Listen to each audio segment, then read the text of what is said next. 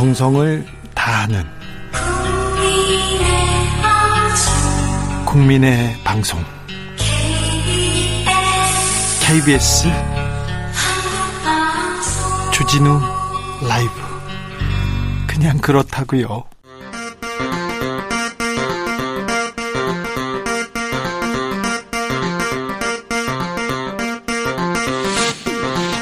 주진우 라이브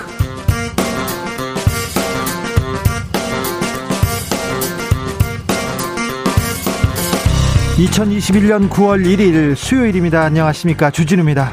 어제 8월 임시국회 마지막 본회의가 열렸습니다. 언론중재법에 가려 있었지만 역사적인 입법들이 결실을 맺었습니다. 구글 갑질 방지법 세계 최초로 본회의 통과했는데요. 외신들은 빅테크 기업의 갑질에 철퇴를 내린 중대한 변화라고 평가했습니다. 그리고 기후 위기 대응을 위한 탄소 중립 녹색 성장 기본법 그리고 사립 학교법도 있었죠. 어, 수술실 CCTV법 국회 문턱을 넘었습니다. 주스에서 자세히 살펴보겠습니다. 6개월 앞으로 다가온 대선 여야 1위, 2위 후보들의 티키타카 뜨겁습니다. 이재명 지사와 이낙연 후보 다시 무료 변론을 놓고 불붙었습니다. 네거티브 선 넘었다. 적반하장 사과하라. 양측 입장 팽팽합니다. 야권에서는 홍준표 후보가 사형제를 언급하자 윤석열 후보가 두테르테식이라고 직격했는데요. 그러자 또 홍준표, 유승민 모두 또 반격했습니다. 경선 룰의 전쟁도 뜨거운데요. 이슈 티키타카에서 짚어보겠습니다. 코로나19가 전 세계를 덮치고 세계 경제 위기에 빠져 있습니다. 각국은 포스트 코로나 경제 회복을 위한 출구 전략 짜고 있는데요. 우리 정부는 확장 재정을 선택했습니다. 사상 최대 슈퍼 예산 발표하자마자 비판과 우려가 이어지고 있는데요. 우리 정부의 살림살이 괜찮은지 재정 건전성 함께 따져보겠습니다. 나비처럼 날아 벌처럼 쏜다. 여기는 주진우 라이브입니다.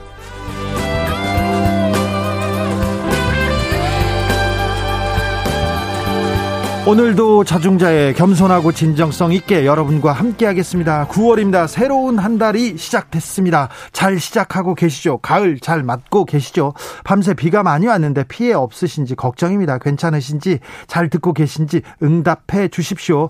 9월에는 이 가을에는 하고 싶은 일 아, 뭐가 있는지도 알려주십시오. 일로 보내시면 됩니다. 샵 9730 짧은 문자 50원 긴 문자는 100원입니다. 콩으로 보내면 무료입니다.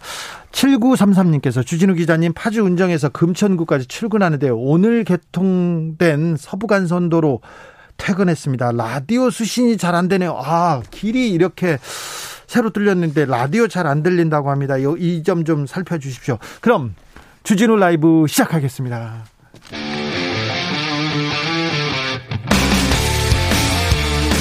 탐사보도 외길 인생 20년. 주 기자가 제일 싫어하는 것은?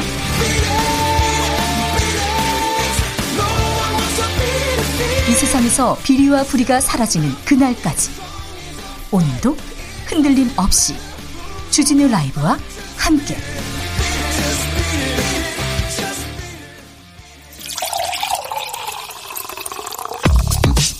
진짜 중요한 뉴스만 쭉 뽑아냈습니다. 줄 라이브가 뽑은 오늘의 뉴스 주스 정상근 기자 어서 오세요. 안녕하십니까. 코로나 확진자가 다시 2천 명대입니다. 네, 오늘 코로나19 신규 확진자 수가 2,025명이 나왔습니다. 어제보다 600명 넘게 늘었고요. 일주일 만에 다시 2,000명대 확진자가 나왔습니다. 지난주 수요일과 비교하면요? 음, 조금 줄었습니다. 120여 명, 어, 120여 명 정도 적은 수이긴 합니다. 아, 최근 수도권 확진자 비율이 다시 증가하고 비수도권 확산이 좀 줄어드는 양상인데요. 아, 휴가철이 끝나고 휴가객들이 수도권으로 돌아왔기 때문에 발생한 현상으로 방역 당국은 분석했습니다. 네. 아, 이러다 보니 추가 수석 방역 대책에 대한 고민이 깊은데요. 일단 방역 당국은 여러 고민과 다양한 의견을 받고 있다라고 밝혔습니다. 루마니아에서 백신이 온다고요? 네, 어, 루마니아와의 협력을 통해 반입된 백신이 내일부터 공급이 됩니다. 이 화이자 105만여 회분은 루마니아 정부로부터 우리 정부가 구매를 했고요. 이 모더나 45만 회분은 루마니아 정부가 공여를 했습니다. 네. 어, 그런데 정작 모더나가 공급하기로 했던 백신 600만 회분이 아직 들어오지 않았다라는 소식이 전해졌습니다. 이 모더나는 7월, 8월 미 공급분을 이번 주까지 공급하겠다라고 밝힌 바 있는데 어, 정부는 아직 모더나 백신이 언제 들어온다라고 말하지 않고 있습니다. 아, 다만 모더나 백신 공급에 차질이 있을 경우 예, 추석 전 어, 국민 70% 1차 접종 목표 달성이 어려울 수 있다라는 말을 했습니다. 젊은 층에서 지금 빨리 백신 접종해야 되는데요.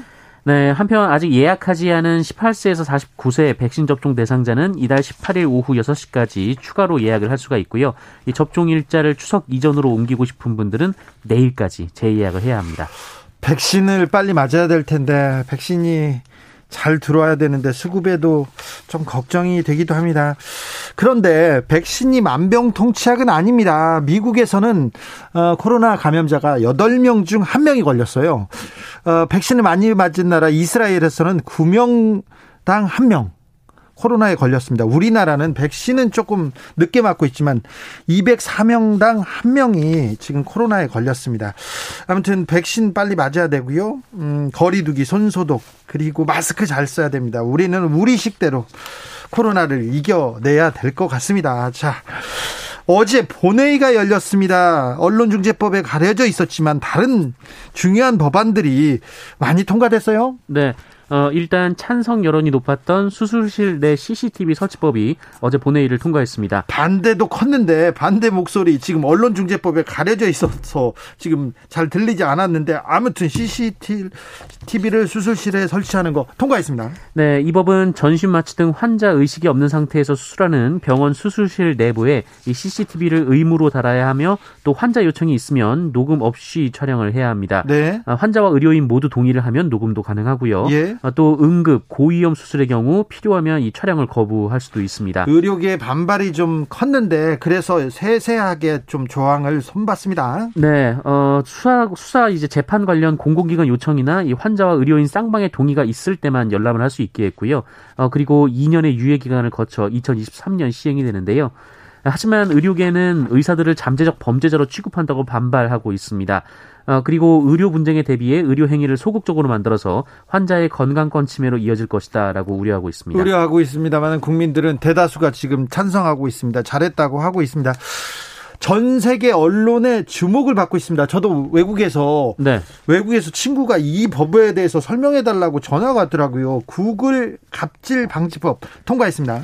네, 어, 정확히 전기통신사업법 일부 개정 법률안인데요. 어, 이 법은 모바일 애플리케이션 마켓을 규제하는 법안입니다. 어, 만약에 이 구글이나 애플 앱스토어에서 게임을 다운받고 어, 게임용 아이템을 이 게임에서 다시 구매를 하는 경우들이 있지 않습니까? 네. 어, 그러면 지금은 무조건 이 구글 플레이 스토어나 애플 앱 스토어를 이용해서 이 아이템을 구매를 해야 됩니다. 거기에서 30%나 수수료를 떼어간다면서요? 맞습니다. 결제를 할 때 그래서 다른 결제 플랫폼도 이용할 수 있도록 해야 된다 이런 주장이 제기가 됐고요. 어, 이와 관련된 법이 통과가 된 겁니다. 아, 말씀하신 대로 이 사례가 세계 최초여서 전 세계에서 이 법을 주목을 하고 있습니다. 그래서 개발자들 그리고 좀 플랫폼 좀 소수 플랫폼 업자들 이런 사람들은 역사적인 날이라고 환호하고 있습니다. 특별히 개발자들한테 이익이 가야죠. 30%는 좀 과하지 않습니까? 네. 요새 그런 사업이 어디 있어요? 너무 벌어도 너무 많이 벌었는데 이 부분에 대해서 법을 만든 게 우리나라가 최초라고 합니다. 아, 이 부분 의미가 큽니다. 사립학교법 개정안 이거 20년 전에도 들고 나왔다가 후퇴하고 후퇴하고 했는데 이번에 통과됐습니다. 네, 어, 이 사립학교법 개정안은 이 사립 초 중 고등학교에서 교사를 채용할 때 그 1차 필기 시험을 교육청에 위탁하도록 한 법입니다. 예. 이 사립학교의 경우 채용을 알아서 진행을 하다 보니 채용 비리가 늘 논란이 되어 왔는데요. 비리 많았습니다. 그래가지고 선생님들 사실은 돈 주고 선생님 된 분들도 많았고요. 그런 비리가 사립학교법에는 좀 있었어요. 사립학교에는. 네, 네 그래서 이 최소한 필기 시험의 경우에는 무조건 교육청에서 진행하도록 강제를 한 겁니다. 최소한의 내용입니다. 그런데 사학들이 강하게 반발을 하고 있습니다. 네. 학교 법인의 고유한 인사권을 침해하는 것이다 이렇게 주장을 하고 있고요. 네. 이 초법적이고 위헌적이다 이런 주장을 하고 있습니다. 반면 교원단체에서는 채용비리 척결 그리고 어, 사립학교라고 하더라도 그 교사의 인건비가 세금으로 지급된다는 점에서 필요하다라고 반박하고 이, 있습니다. 이것도 학생, 학부모 그리고 시민 입장에서 보면 아니 사립학교 교사 채용할 때 공정하게 해야죠. 공정하게 해야지. 지금까지 공정하게 못 해왔지 않습니까? 근데 반발은 큰데요. 아무튼 통과됩니다. 네. 어, 8881님께서 그래 조국 동생이 그랬지 이렇게 얘기하는데 네 그 그렇기도 하고요. 그리고 다른 종교 단체 종교 사학에서 계속 반대했는데 종교 사학에 좀 부정 비리가 많았어요. 그런 부분에서도 대해서도 조금 이번에 아, 좀 깨끗해지는 계기가 되길 어, 바래 봅니다. 음, 종부세 개정안도 논란이 됐는데 통과됐고요. 그런데요. 가장 뜨거웠던 가장 논란이 됐던 거는 언론중재법이었잖아요. 네. 사실은 언론중재법 때문에 언론이 다 여기에 관심을 쏟느라고 다른 개혁 입법들 통과되는지 몰랐어요. 그렇습니다. 그런데 그래서 어, 많은 개혁 입법들 통과했구나 이렇게 했는데 언론중재법은 어떻게 됩니까? 네, 여야는 언론중재법 개정 논의를 위해서 8인 협의체를 구성하기로 했습니다. 이 민주당과 국민의힘 국회의원 각 두 명씩 그리고 어, 이 민주당과 국민의힘이 그 언론계 및 전문가 두 명씩 임명을 해서 총 여덟 명으로 논의를 이어가기로 했는데요. 어, 일단 국회의원들의 명단은 확정이 됐습니다. 이 더불어민주당은 김종민, 김용민 의원이고요. 이 국민의힘은 최영두, 전주혜 의원입니다. 외부 인사는 어떻게 꾸려져요? 네, 외부 인사는 누가 지금 거론이 되고 있는지도 알려지지 않고 있는 상황인데요. 어, 당장 지금 언론인 현업단체, 어, 그러니까 언론노동조합이나 어, 기자협회, 이 PD연합회 등은 이 8인 협의체 구성에 비판적인 입장입니다. 아니, 이렇게 하자고 하는데 논의를 해보자고 협의를 하자고 하는데 여기 비판적이에요? 이번엔 기간이 짧다라고 주장을 하고 있는데요. 어, 27일 본회의가 열리려면 이 9월에 뭐 시간이 얼마 남지 않았을 뿐더러 또 추석 연휴까지 있다 보니까 이 실질적인 논의 기간은 2주 정도밖에 안 될 거다라는 겁니다. 어, 이에 언론단체들은 아예 논의에 참여하지 말고 이 법의 철회를 요구하자라는 입장입니다. 언론노조 기자협회 저 여기 소속이었습니다. 얼마 전까지. 그런데 충분히 논의하자고 좋습니다. 그런데 언론계에서 먼저 자성하고 개혁하는 모습을 보였습니까? 지금까지 안 보이다가 반대만 하고 비판만 하고 아니 개혁안을 직접 내셨어야죠. 지금 계속해서 어? 언론이 비판받고 있다는 것도 아셨, 아셔야 될 거 아닙니까? 국민들한테 신뢰받지 못한다는 것도 아시고, 진정한 내노란불, 이거 언론에서 보여주는 것 같습니다. 언론에서. 합의를 하자고 하는데도 뭐 안 된다. 뭘 안 된다. 이준석 국민의힘 대표가 100분 토론 불참에 대해서 사과했어요. 최영두 의원이 같이 출연하기로 했는데 어제 저희 방송에 나와가지고는 100% 이게 방송국에서 잘못했다 얘기했는데 사과했습니다. 네, 어, 말씀하신 대로 이 송영길 민주당 대표와 이준석 국민의힘 대표가 지난 월요일 그 MBC 100분 토론에 참석해서 토론을 하기로 했었는데 어, 그런데 방송 40분 전에 이준석 대표가 일방적으로 불참을 통보해 방송이 무산이 됐었습니다. 어, 그런데 이 전국 언론 노조 MBC 본부에 따르면 이준석 대표가 방송 펑크를 내면서 이 방송 시간 공백이 생기는 것에 대해서 어, 동물의 왕국이나 틀면 된다 뭐 이런 말을 했다고 합니다. 동물의 왕국이요? 네. KBS 어, 프로그램인데요. 네. 어, 이에 대해 MBC 본부는 이 거대 공당의 대표가 수백만 시청자와의 약속을 얼마나 하찮게 여기고 있는지 어, 그 저열한 인식을 적나라하게 보여주는 대목이다라고 비판했는데요. 그러자 이준석 대표가 반, 그 사과를 했습니까? 네, 사과했습니다. 어, 시청자와 방송사와의 약속을 오롯이 지키지 못해 죄송하게 생각한다라며 어, 당은 언론재갈법에 맞서 언론 자유를 지키는 MBC 노조의 노력을 적극 응원하겠다라고 말했습니다. 아, 다만 자신의 행동은 헌법상 가치인 언론의 자유를 지키기 위한 선택이었다라고 해명했고요. 잠정 합의안이 도출된 것은 방송 시작 시간 이후로 어, 당시에는 강행 처리 가능성이 높았다라고 말했습니다. 네. 022 군님께서 왜 방송에서 화를 내요? 저한테 하는 말이겠죠? 그런 모양입니다. 네네, 네. 네. 아, 언론에서 보이는 행태가 너무 그래서 시청자 입장으로 청취자 입장으로 한마디 했습니다. 죄송합니다. 자제하겠습니다. 아, 민주당 김승원 의원이 SNS에 뭐라고 썼어요. 큰 논란이 되고 있습니다. 네, 어, 지난 30일, 어, 30일 이 본회의 개최가 불발되자 이 김승원 의원이 자신의 페이스북에 어, 국민의 열망을 담지 못했다며 어, 도대체 뭘 더 양보해야 가짜뉴스 피해구제법을 통과시킬 수 있는지라고 아쉬움을 표했습니다. 네. 어, 그러면서 모든 직을 걸고 꼭 제대로 더 세게 통과시킬 것이다라고 말했는데. 그런데 여기까지는 뭐 그럴 수 있지 않았습니까? 맞습니다. 네, 그런데 문제는 다음 대목이었습니다. 이 박병석 정말 감사합니다. 역사에 남을 겁니다. 이 GSGG라고 쓴 건데요. GSGG가 어, 뭡니까? 네, 이 정체불명의 단어가 지금 논란이 됐습니다. 네, 아무래도 특정 욕설의 초성이 생각나는 상황이어서 어, 이 글자가 이 박병석 의장을 겨냥한 욕설 아니냐 이런 지적이 나왔습니다. 아, 사람들은 그 개로 시작되는 그 욕을 생각하는 거겠죠? 네, 이 논란이 커지자 김승원 의원은 이 GSGG 문구를 삭제한 뒤 어, 거버너는 이 국민의 일반 의지를 충실히 봉사하는 의무가 있음을 잊어서는 안 됩니다라고 수정을 했습니다. 어, 그리고 박병석 의장에게도 사과를 했는데요. 하지만 논란은 이어지고 있고 이번에 국회 부의장으로, 부의장으로 선출된 정진석 의원은 어, 국회 윤리위를 열어서 징계 절차를 밟을 것이다라고 말했습니다. 김승원 의원이 어, 뭐 열심히 노력하는 것은 둘째치고 지금 말을 잘못 적어가지고 말을 잘못해가지고 네, 큰 어, 논란이 되고 있습니다. 본인도 어, 크게 좀 깨달아야 될 것 같습니다. 뭐 정치인인데 어, 국민을 대표하는 사람인데 좀 적절치 않은 것 같습니다. 네, 적절치 않습니다. 음, 택배 대리점주가 극단적인 선택을 했어요. 근데 이 안타까운 소식이 아, 또 논란이 되고 있네요. 네, 이 경기도 김포에서 택배 대리점을 운영하던 40대 점주가 극단적 선택을 해서 병원으로 옮겨졌으나 숨졌습니다. 아, CJ 대한통운 택배 대리점을 운영하는 점주인데요. 어, 그런데 유서를 남겼는데 네. 이 전국 택배 노조에 가입한 대리점 구성원들을 원망하는 내용이었습니다.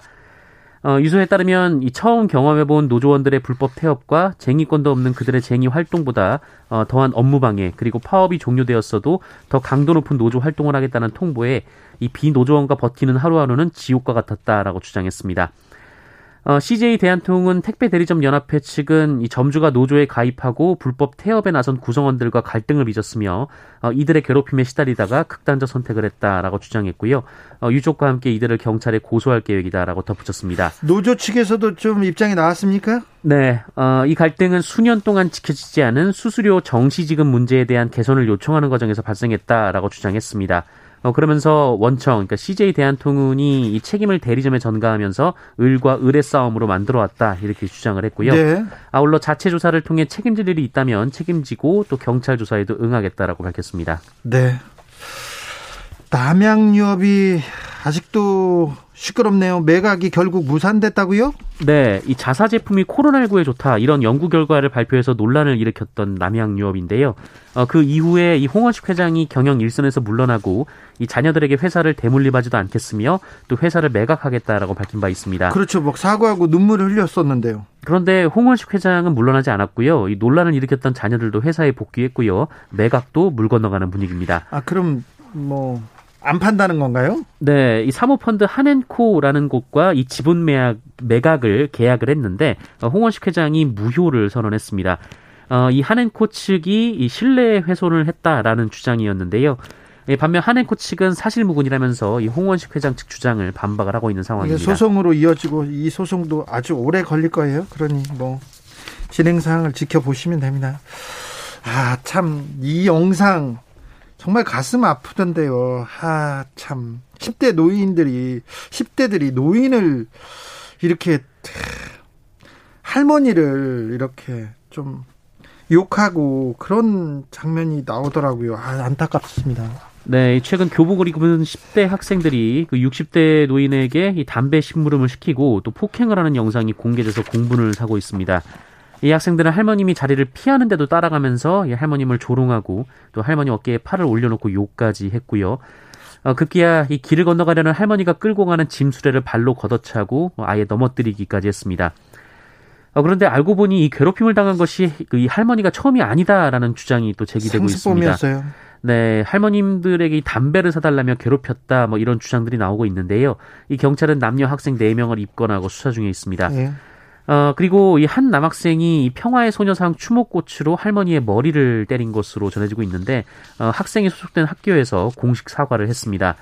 학교 측은 해당 학생이 3주 전에 전학을 왔고 이 대면 수업도 한 번밖에 안 나왔다며 어, 난감해하는 표정입니다. 아무튼 뭐 사과로 끝날 일이 아니고 엄중 처벌을 해야 되는데 10대들의 지금 범죄 어떻게 처벌을 해야 되는지 지금 논란이 되기도 합니다. 이 논란에 대해서는 잠시 후에 이슈 티키타카에서 자세히 좀 살펴보겠습니다. 음.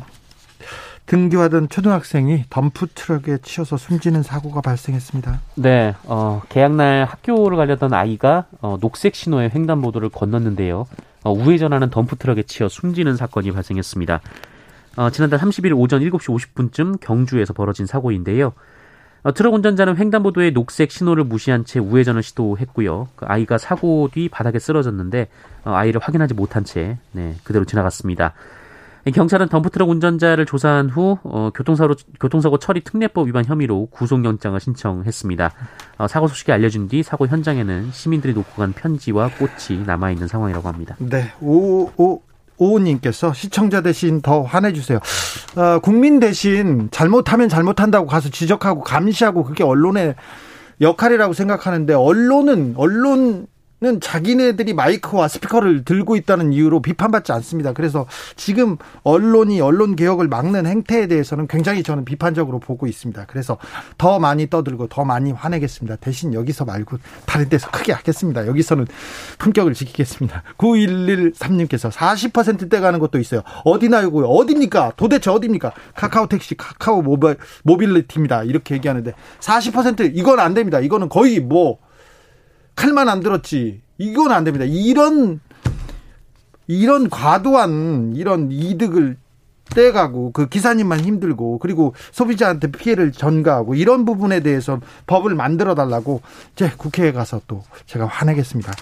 주스 정상근 기자 함께했습니다. 감사합니다. 고맙습니다. 7784님 목소리만 들어도 반갑습니다. 아, 반갑습니다. 주진우님 제발 헬스장 수영장 가고 싶어요. 아 4차 유행이 조금 아, 내려와야 될 텐데 백신 맞고 거리두기 하고 중요합니다. 김선호님 가을 왔으니까 걷기 운동하면서 주진우 라이브를 열심히 들어야죠. 항상 감사합니다 얘기하는데 가을에는 그렇죠. 운동도 하시고 또 하고 싶은 일도 조금 더 하시고요. 주진우 라이브도 열심히 들어주시고요. 저도 열심히 달리겠습니다. 1402님 하느님께서 힘드신가 날씨 조율을 좀 너무 못하시네요. 가을비 농가에 한숨만 안겨주는데 그만 왔으면 좋겠어요. 그러니까요. 가을에 이렇게 비가 오면요. 가을 비가 오면 그 벼가 이렇게 익었다가 무거워졌는데 이 벼가 이렇게 넘어집니다. 그러면은 이 농가의 한숨 깊어지고 과일 또 아유 비가 많이 오면 당도 떨어져서 과일 농가에 또 한숨 깊어지는데 비가 조금 그만 왔으면 좋겠습니다. 그렇죠. 바래 보겠습니다. 기도해 보겠습니다. 교통정보센터 다녀오겠습니다. 정현정 씨. 주진우 라이브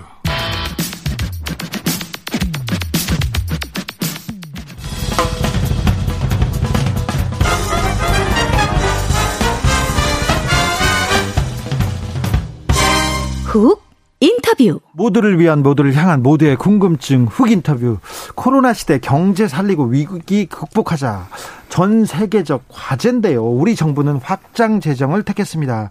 IMF 때도 경제 위기 때도 그랬던 것 같은데요. 그랬습니다. 그런데 언론 걱정 한가득입니다. 나라 빚이 천조 넘어간다.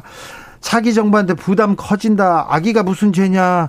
어, 어른 되면 나라 빚 1억씩 짊어진다 이렇게 걱정을 쏟아내고 있는데요. 우리 정부 나라 살림 잘 하고 있는지 언론의 지적은 과연 맞는지 팩트 체크해 보겠습니다. 정창수 나라 살림 연구소장 안녕하세요. 안녕하세요. 네.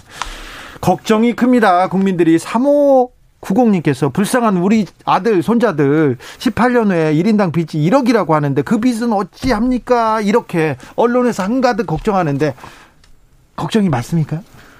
아, 우리가 네. 그 비교를 해야 되잖아요. 예. 항상 추세하고 그 또 딴 데하고 비교를 해야 되는데 추세는 상당히 늘어나는 게 맞죠. 네. 계속 늘고 있죠. 예. 근데 다른 나라랑 비교하면 매우 안 늘고 있는 게 또 현실입니다. 아, 그래요? 예. 뭐 그... 지금 예, 지금 이번에 저 코로나 할 때 보셨겠지만 네. 독일 같은 나라는 헌법을 고쳐서 네. 국채 비율 60% 넘으면 안 된다고 했던 헌법을 고쳐 가지고 지금 뭐 100% 넘어가고 있죠. 미국 같은 데도 막 그 국민들한테 네. 퍼주게 하고 있고요. 그렇죠. 네. 자, 내년도 예산안이 604조 원입니다. 아, 604조 원. 오, 어마어마한데요. 음, 2030 표심을 잡으려고 일자리 예산, 청년 예산 마구 썼다 이렇게 얘기하는데 어, 언론에서는 그렇게 얘기하는데 일단 내년 예산안 살림살이 좀 특징을 좀 짚어주십시오. 그 확장 재정이라고 하는 말에 우리가 네. 한 가지 꼭 전제해야 될 게 뭐가 있냐면 맨날 초슈퍼 예산 이런 얘기 하잖아요. 네. 그러면 지금까지 우리 건국 이후에 슈퍼 예산 아닐 때가 없었죠. 없, 없었죠. 네. 이맘때만 되면 다 슈퍼 예산 딱 한 번 있었어요. 아 있었습니까? 97년 네. IMF 때. 때. 네. 그런데 그런 거를 일단 놓고 우리가 뭐 선과 악, 악을 보듯이 보지 말고 예? 좀 쿨하게 좀 볼 필요가 있습니다. 네, 그런데 여하튼 냉정하게 보자고요. 8.3% 내년에 이제 증가를 합니다. 네. 예산이. 네.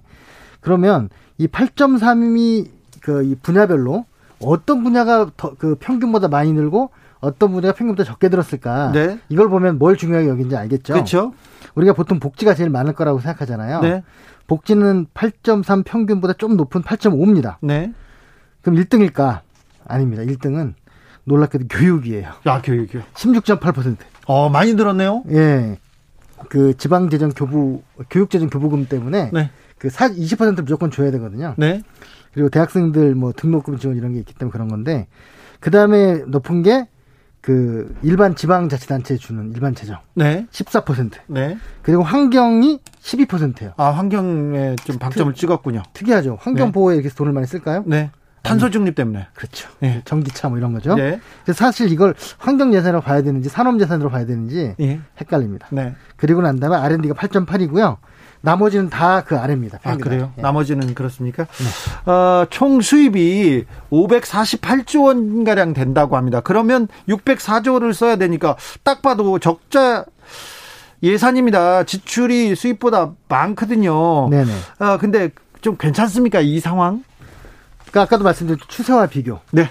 적자가 마이너스 2.6%예요. GDP 대비. 네. 그러니까 안 좋은 거죠, 사실은. 안 좋긴 한데 그럼 다른 나라를 보면 이제 마이너스 5, 10 뭐 이렇게 다른 나라는 그렇게 합니까? 네, 그렇습니다. 경제 위기를 네. 극복하려고 다른 나라도 돈을 많이 네. 푸는군요. 그래서 저는 그래서 그걸 판단을 해야 될 것 같아요. 네. 독일의 길하고 일본의 길이란 말이 있는데요. 네. 독일은 이럴 때 화끈하게 쓰고 네. 나중에 이제 경제 사정이 좋아지면 회수하거든요. 네, 네. 일본은 찔끔찔끔 쓰다가 네. 저지경이 됐죠. 저지경이. 그러면요. 우리는 독일의 길을 따라야 됩니까? 그렇습니다. 어, 자 코로나 극복을 위해서 돈을 쓴다 여기까지는 알겠는데 경제 회복에 도움이 될까요? 양극화 걱정인데 양극화 조금 격차를 좁힐 수 있을까요? 양극화 좀 쓰기는 씁니다. 지금 예. 양극화에서 83조 정도 쓴다고 좀 되어 있는데요. 네. 기초수급자 포함해가지고. 네. 근데 그 시민단체나 이런 쪽 의견은 적다라고 지금 생각을 하고 있어요. 양극화를 위해서 83조 네. 쓰는데 좀 적다? 안 한다 이렇게 할 수는 없는데 네. 부족하다 이렇게 좀 보고 있습니다. 그래요? 네. 청년 일자리 예산은 많이 쓰고 있는 거죠? 예, 청년 일자리 예산은 추세는 많이 쓰고 있죠. 네. 이제 비교를 하면 사실 우리나라 복지 자체가 적기 때문에 네. 조금은 좀 적다 볼 수 있습니다. 적다고. 네. 어떤 부분이 적습니까? 그러니까 뭐 이 액수도 적고 네. 비중도 적죠. 네. 이제 우리가 이제 복지 예산 자체가 적으니까 네. 그리고 또 하나는 문제 뭐냐면 이게 사실은 혁신으로 가는 걸로 가야 되는데 네. 약간 좀 일자리 지켜주는 약간 땜빵의 모습을 보이는 사업들이 좀 있어서 아, 네. 그런 분이 비판받는 측면이 많아요. 일자리 혁신보다는 일자리 조금 약간 예. 땜빵이다. 네. 어, 확장 재정 좋아요. 다 좋은데 예산이 적재적소에 좀 쓰이는 게 중요합니다. 근데 네. 그잘 쓰이고 있는지 그 나라 살림 연구소에서 계속해서 정부의 쓰임새 살펴보고 계시죠? 네, 저희가 매주 보고서를 몇 개씩 내고 있는데요. 네.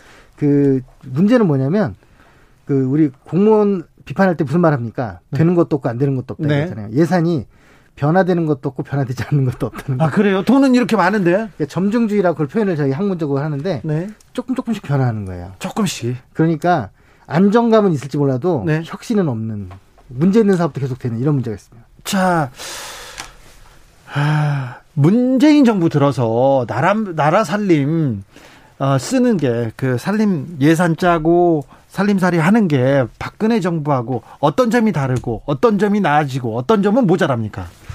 제가 최근에 놀라운 점을 하나 발견했는데 네.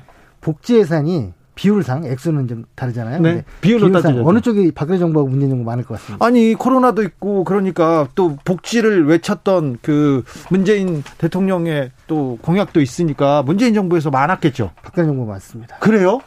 경제 예산이 오히려 문재인 정부가 많아요. 그래요? 예. 아니 언론에서는 문재인 정부가 복지에다가 돈 쓰느라고 돈 선심성 돈 쓰느라고 지금 나라 국간이 비어간다 이렇게 얘기하지 않습니까? 그러니까 그게 전 그래서 안타까운 게 뭐냐면 팩트 중심으로 사고하는 게 아니라 좋은 사람 나쁜 사람 자기 편 적 이렇게 보기 때문에 네. 무조건 매도하느라고 이제 그런 문제가 있는 것 같아요. 언론 그럼 그럼 그거 거짓말로 가짜 뉴스였네요. 그렇죠. 초슈퍼 예산부터 잘못된 뉴스잖아요. 아 그래요?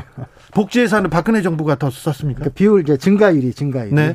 언론에서 보도되는 국가비 천조 그리고 네. 막 자식들 빚더미 안, 안 않는다 이런 얘기 계속 보도되고 있는데 이 기사에 대해서는 어떻게 생각하십니까? 이것도 마찬가지입니다. 분명히 과거보다 크게 증가한 건 사실입니다. 네.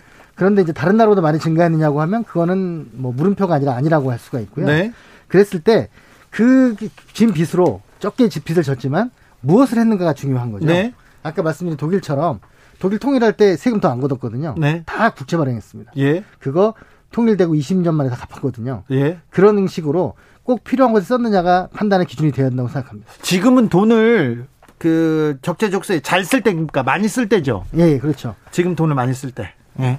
7617님께서 돈 아깝다고 병원 안 가면 나중에 큰 병 됩니다. 지금 적재적소에 쓸 돈 안 쓰면 나중에 더 많이 들겠죠? 이 얘기 하는데 이 지적이 예, 그러니까 제가 그런 말을 하는데 왜 덮어놓고 음. 낳다 보면 거짓골을 못 면한다 이런 말 있잖아요. 네. 똑같이 덮어놓고 아끼다간 거짓골을 못 면할 수 있죠. 아, 뭐, 그 아끼는 게, 예, 뭐 아끼는 게 지금 능사는 아닙니까? 뭐 집안의 가장이 나중에 걱정해가지고 네. 애들 교육도 안 시키고 병원도 안 가고 그러면 네. 집안이 망하겠죠.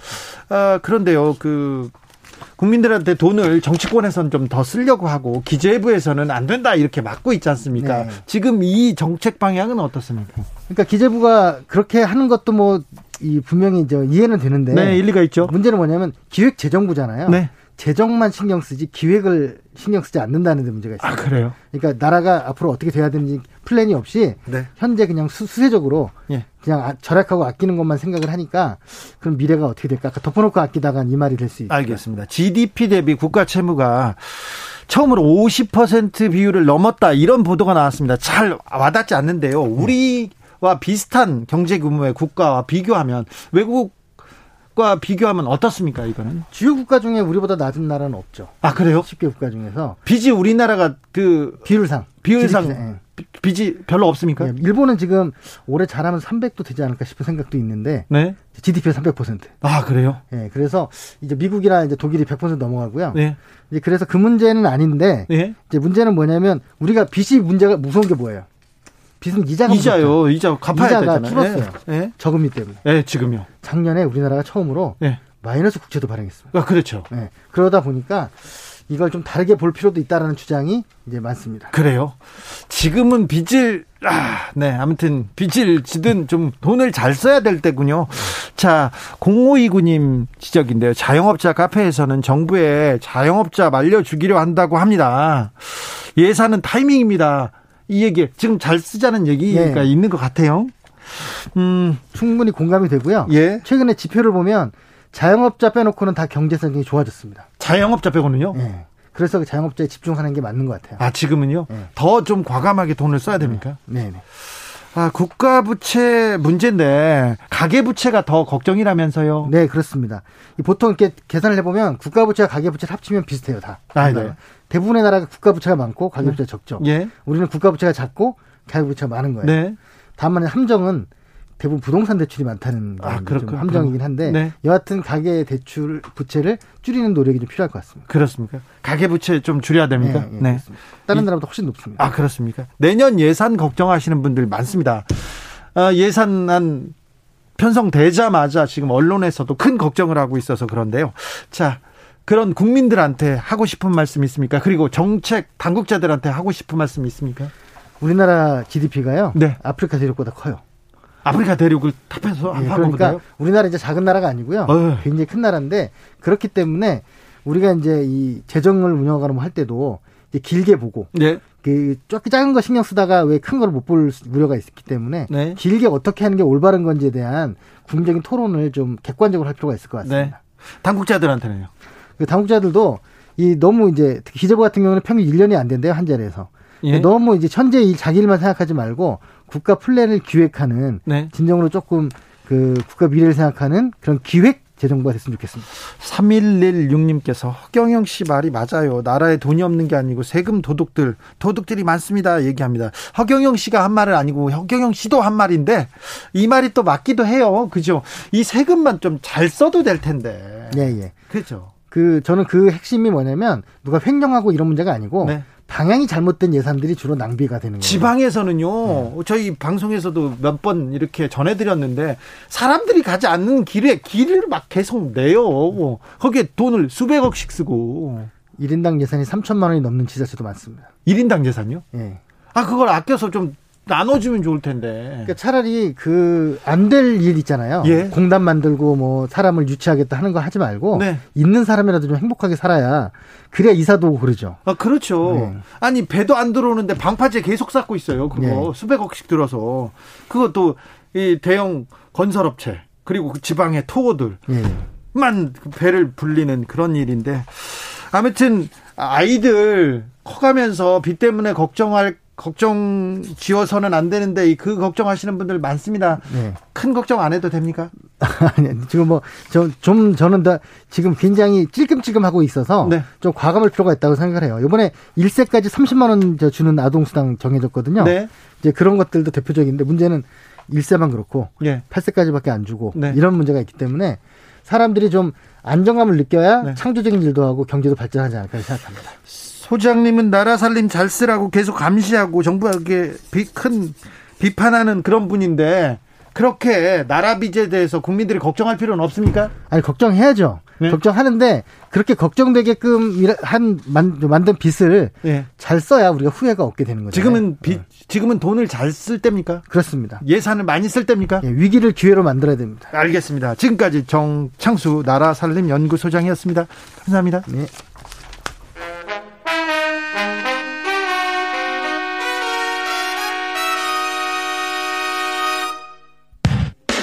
주진우 라이브 돌발 퀴즈. 오늘의 돌발 퀴즈는 객관식입니다. 문제를 잘 듣고 보기와 정답을 정확히 적어 보내주세요. 오늘의 문제. 국민의힘 이준석 대표가 MBC 100분 토론 방송 불참에 대해 사과했습니다. 지난달 30일 언론중재법을 주제로 민주당 송영길 대표와의 TV 토론이 잡혀 있었는데요. MBC 노조는 성명을 통해 이 대표는 생방송을 40여 분 앞두고 불참을 통보했다. 대신 이것이나 틀면 된다고 답했다며 비판했습니다. 강병원 민주당 최고위원은 이것은 토론 방송이 예정됐던 MBC가 아닌 KBS 프로그램이라고 꼬집기도 했는데요. KBS 1TV에서 방영하는 동물 다큐멘터리 프로그램인 이것의 제목은 무엇일까요? 보기 드릴게요. 보기 1번 용의 눈물. 2번 동물의 왕국. 다시 한번 들려드릴게요. 1번 용의 눈물. 2번 동물의 왕국.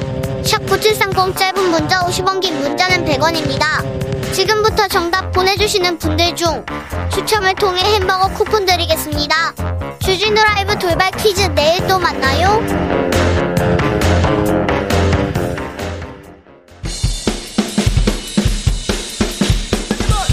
틱탁 틱탁 틱탁 현란한 입담의 환상 드리블. 오늘 이 뉴스를 주목하라. 이슈 티키타카.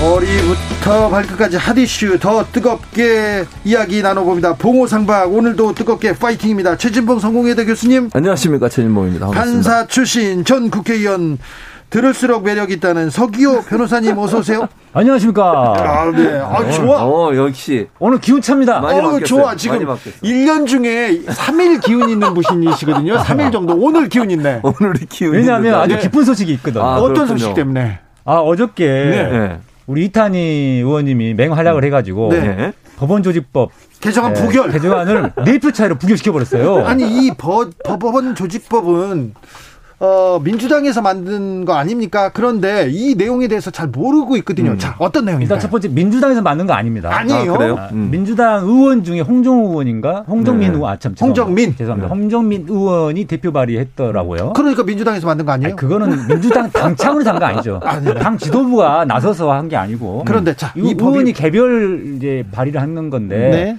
그 의원님이 적극적으로 발의했다기보다는 사실상 제가 보기에는 네. 예, 법원 행정처의 청부 입법입니다. 아, 로비 받았구나. 로비 받아서. 네. 이게. 그런데 왜냐하면은 음.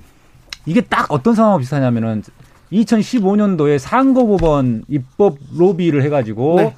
그 새누리당의 그 홍일표 의원을 통해서 간접적으로 발의하게 만들었던 그 그렇죠. 그 사건하고 똑같아요 구조가 네. 뭐냐면 법원 내부의 민원인 거예요. 자 그랬는데 자 아, 내용이 뭐예요? 판사를 결, 결과부터. 네. 네. 아, 그러니까 이게 아니, 먼저 이, 이, 법안의 내용이 뭔지부터 먼저. 기분 좋은 거 알겠어. 오늘 하이텐션 다 좋아. 그런데 법안이 뭔지는 알아야 돼. 그렇죠. 좀좀 침착 침착하게. 네, 제가 좀 들떴었는데. 네. 좋아요, 좋아. 너무 그냥 1, 1년에 한두 번 정도 청취자 여러분의 양해 말씀 부탁드리겠습니다. 서기호 변호사님이 들떠 있습니다, 네, 지금. 3일. 그러니까 1년에 3일 이러시는 분인데 그 오늘 그날 오늘이 그날입니다. 그렇죠.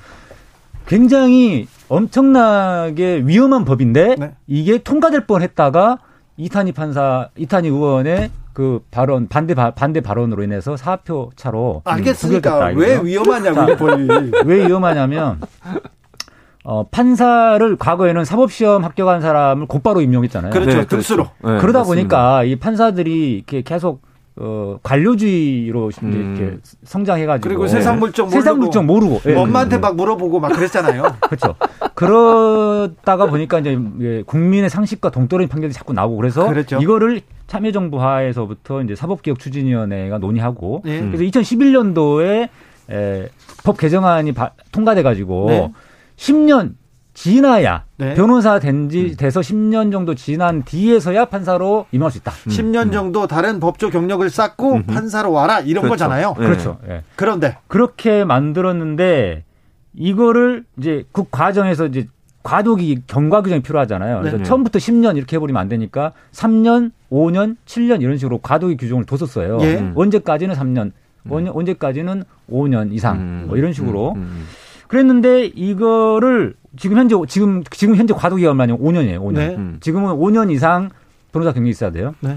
어 그런데 내년부터는 7년 이상으로 어. 어 올라갑니다. 네. 네. 그렇게 되어 있었는데 7년 하다가 이제 10년으로 가야 됩니다. 법이. 그리고 2026년부터는 10년으로 가는 네. 거였어요. 음, 음. 그런데 이거를 법원행정처에서 어 국회의원들에게 입법 로비를 해가지고 지금 현재 5년 5년으로 그냥 고정시키자. 네. 그러니까 10년은 늘리지 말고 네. 5년으로 그냥 고정시켜 버리자 라고 이제 제안을 한 거예요. 네. 음. 그 근거는 뭐냐면은 어 판사 수를 많이 늘려야 되는데 네. 현실적으로 7년 10년으로 늘리게 되면 어, 지원하는 변호사 숫자가 적어서 네. 음. 그 제대로 뽑기 힘들다. 네. 음. 이런 법안을 어, 법원에서는 원했는데 판사님들은 원했는데 그런데 부결해야 되는 이유가 뭐였어요?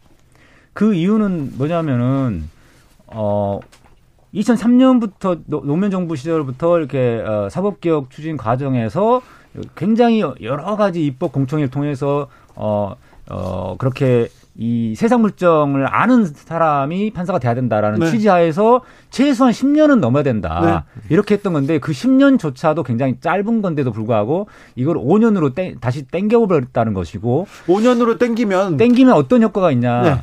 지금 현재 로컬럭 제도가 있어요. 그러니까 무슨 말이냐면은 어, 재판 연구원, 음. 그러니까 보조, 보조하는 네, 네.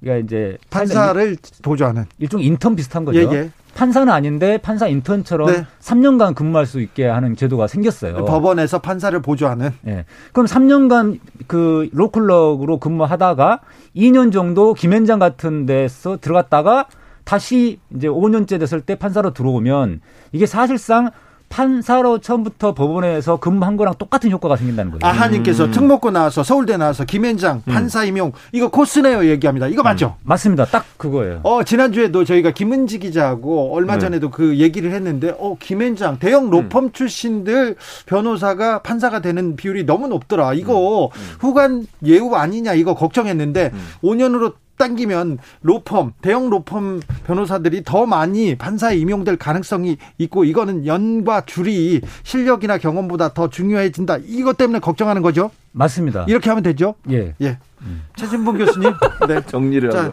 예. 자, 어떻게 보셨어요? 아, 그러니까 지금 말씀하신 것처럼 기본적으로 김현장만 꼭 집어서 얘기해서 그런데 대형 로펌이 문제라고 저는 봐요. 그러니까 대형 로펌이 문제라고 제가 말씀드리는 이유는 대형 로펌에서 근무하다가 일정 기고 뭐 예컨대 5년으로 줄이면 5년 근무하고 나중에 판사 될 수 있는 거잖아요. 네.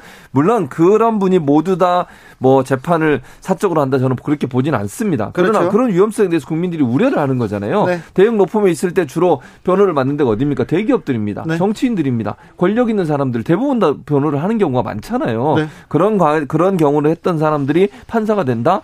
그럼 과연 나중에 판사를 할 때 공정하게 재판할 수 있을까 하는 것이 국민들의 어떤 관점이에요. 그런 점에서 온다고 하면 이 제도를 바꿔서 5년 있다가 하는 사람이 어, 판사로 임명되는 자체가 좀 문제가 될 수 있다고 볼 수 있는 거죠. 서교 변호사님 저 질문이 있는데요. 네. 저기 변호사 출신 중에 변호사 출신 중에 검사가 되거나 판사가 되는 경우 많은데 이게 음. 공정하게 뽑히는지 잘 모르겠어요. 음. 대형 로펌에서 많이 판검사가 되고요. 그리고 좀 제가 보기에는 제가 알던 별로 좋지 않던 변호사들이 검사로 많이 가더라고요. 판사로도 가고. 어, 그런 부분들이 이제 과제이긴 한데 이제 네. 법원 행정처에서 판사들을 임용하는 그 시스템에 대해서 네. 어, 공개적이고 투명하게 투명해야 되는데 해야 되고요. 음. 그다음에 이게 그렇기 때문에 10년으로 늘려야 된다는 겁니다. 이게 5년 이하로 낮을 경우는 어떤 현상이 벌어지냐면 로컬로 3년 하다가 딴 데 잠깐 갔다 오는 사람들을 주로 많이 뽑게 되고요. 네. 그다음에 에, 김현장 같은 그런 대형 로펌 출신들을 많이 뽑게 됩니다. 그래서 내년도 신규 임명 판사 157명 중에 에, 7대 로펌 출신이 50명, 음. 법원 로컬 출신이 67명. 그러니까 거의 대부분. 3분의 2 네. 이상이에요. 아무튼 판사가 되고 검사가 되고 공적으로 이렇게 공정해야 되는 분들인데 변호사로 나갔다 들어와서 이게 다시 그 자리에 가는 거 좀 걱정돼요. 윤석열 후보 같은 경우도 음. 법무법인 태평양에 가서 어 대기업 그리고 조선일보 같은 큰 언론사를 변호다 다시 검찰로 갔지 않습니까? 음. 그 갔을 때 의뢰인이 음. 나의 의뢰인이 어 뭐지 언론사 사주였는데 그 사람에 대한 수사 어떻게 될까 이런 생각을 해보면 조금 걱정이 되긴 합니다. 다른 사건으로 넘어가겠습니다. 소년법, 촉법 소년들 범죄가 계속 이어지고 있는데 이거 어떻게 해야 됩니까, 서기 변호사님? 예, 나이, 나이 제한을 좀 낮출 필요는 있는 것 같습니다. 있는 것 같아요. 네, 왜냐하면 이제 어, 아이들이 예전에 한 2, 30년 전보다 좀 조숙하잖아요. 네.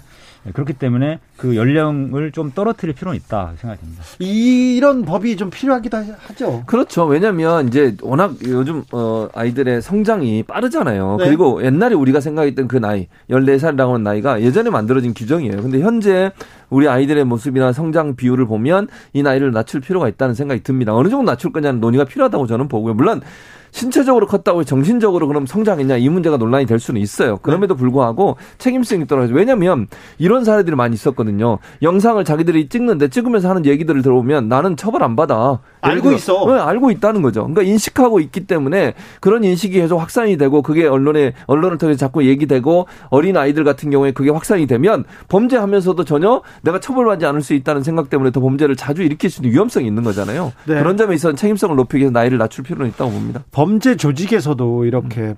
그 범죄 조직의 두목이 있고 중간 뭐 행동 대장이 있고 음. 행동 대원들이 있고 그리고 아주 어린 친구들도 그 조직원을 로 이렇게 포함시켜요. 그리고는 네. 무슨 일을 저질러 놓고 촉법 소년 음.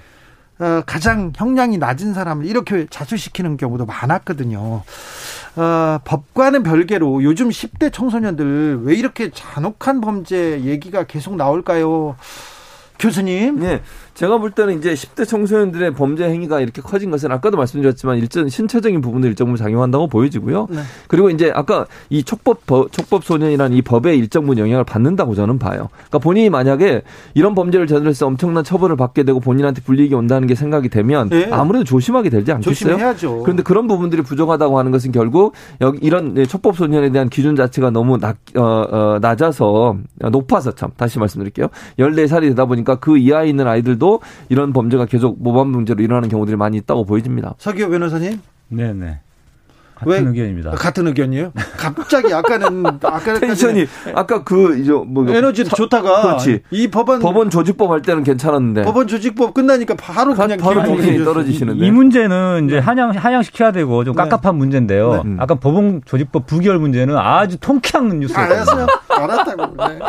아, 교육에 우리 교육이 네. 조금 더 짊어질 무게가 더 있는 것 같습니다. 그렇습니다. 아무래도 이제 교육이 필요해요. 그리고 예. 이제 청소년들한테 이런 범죄가 주는 어떤 뭐 부정적인 요소들 그리고 네. 그렇게 했을 때 사회적으로 어떤 피해가 있는지 네. 그리고 윤리적 도덕적인 문제의 교육도 반드시 이루어져야 됩니다. 그러니까 네. 처벌이 능사는 아니잖아요. 아, 예. 교화해서 우리 사회 일원으로 잘 성장하도록 만드는 게 필요하기 때문에 두 가지가 함께 가야 되는 거예요, 사실은. 네. 양쪽의 바퀴처럼 잘 굴러가야 되는데 아이들이 이제 그런 부분들이 제대로 교육이 안 되다 보니까 결국 왜냐하면 입시, 지호 공부하는 것만 하지 윤리적인 문제, 도덕적인 문제를 많이 가르치지 않잖아요. 이런 부분들 좀 바꿔야 된다고 봅니다. 3282님께서 교육이 문제입니다. 인성 교육이 제대로 되지 음. 않은 게 원인입니다. 그렇죠. 음. 사람이 음. 먼저 돼야 해야죠. 음, 그래야 그렇습니다. 사람 됨됨이 철학이 더 중요하죠. 음. 그런데 어, 홍준표 후보의 범죄 행위 사형제도 사형제도 사시 부활이 답입니다 이렇게 얘기하는데 사시 부활 사형제도 부활이 답이라는데요 변호사님? 어 그거는 아닙니다 반대로 가고 있는 거죠. 역, 지금 시대를 역행하고 있는 거죠. 그거는. 그렇습니까? 네. 네. 네. 사법 시험 폐지를 통해서 이제 로스쿨이 도입되면서 네.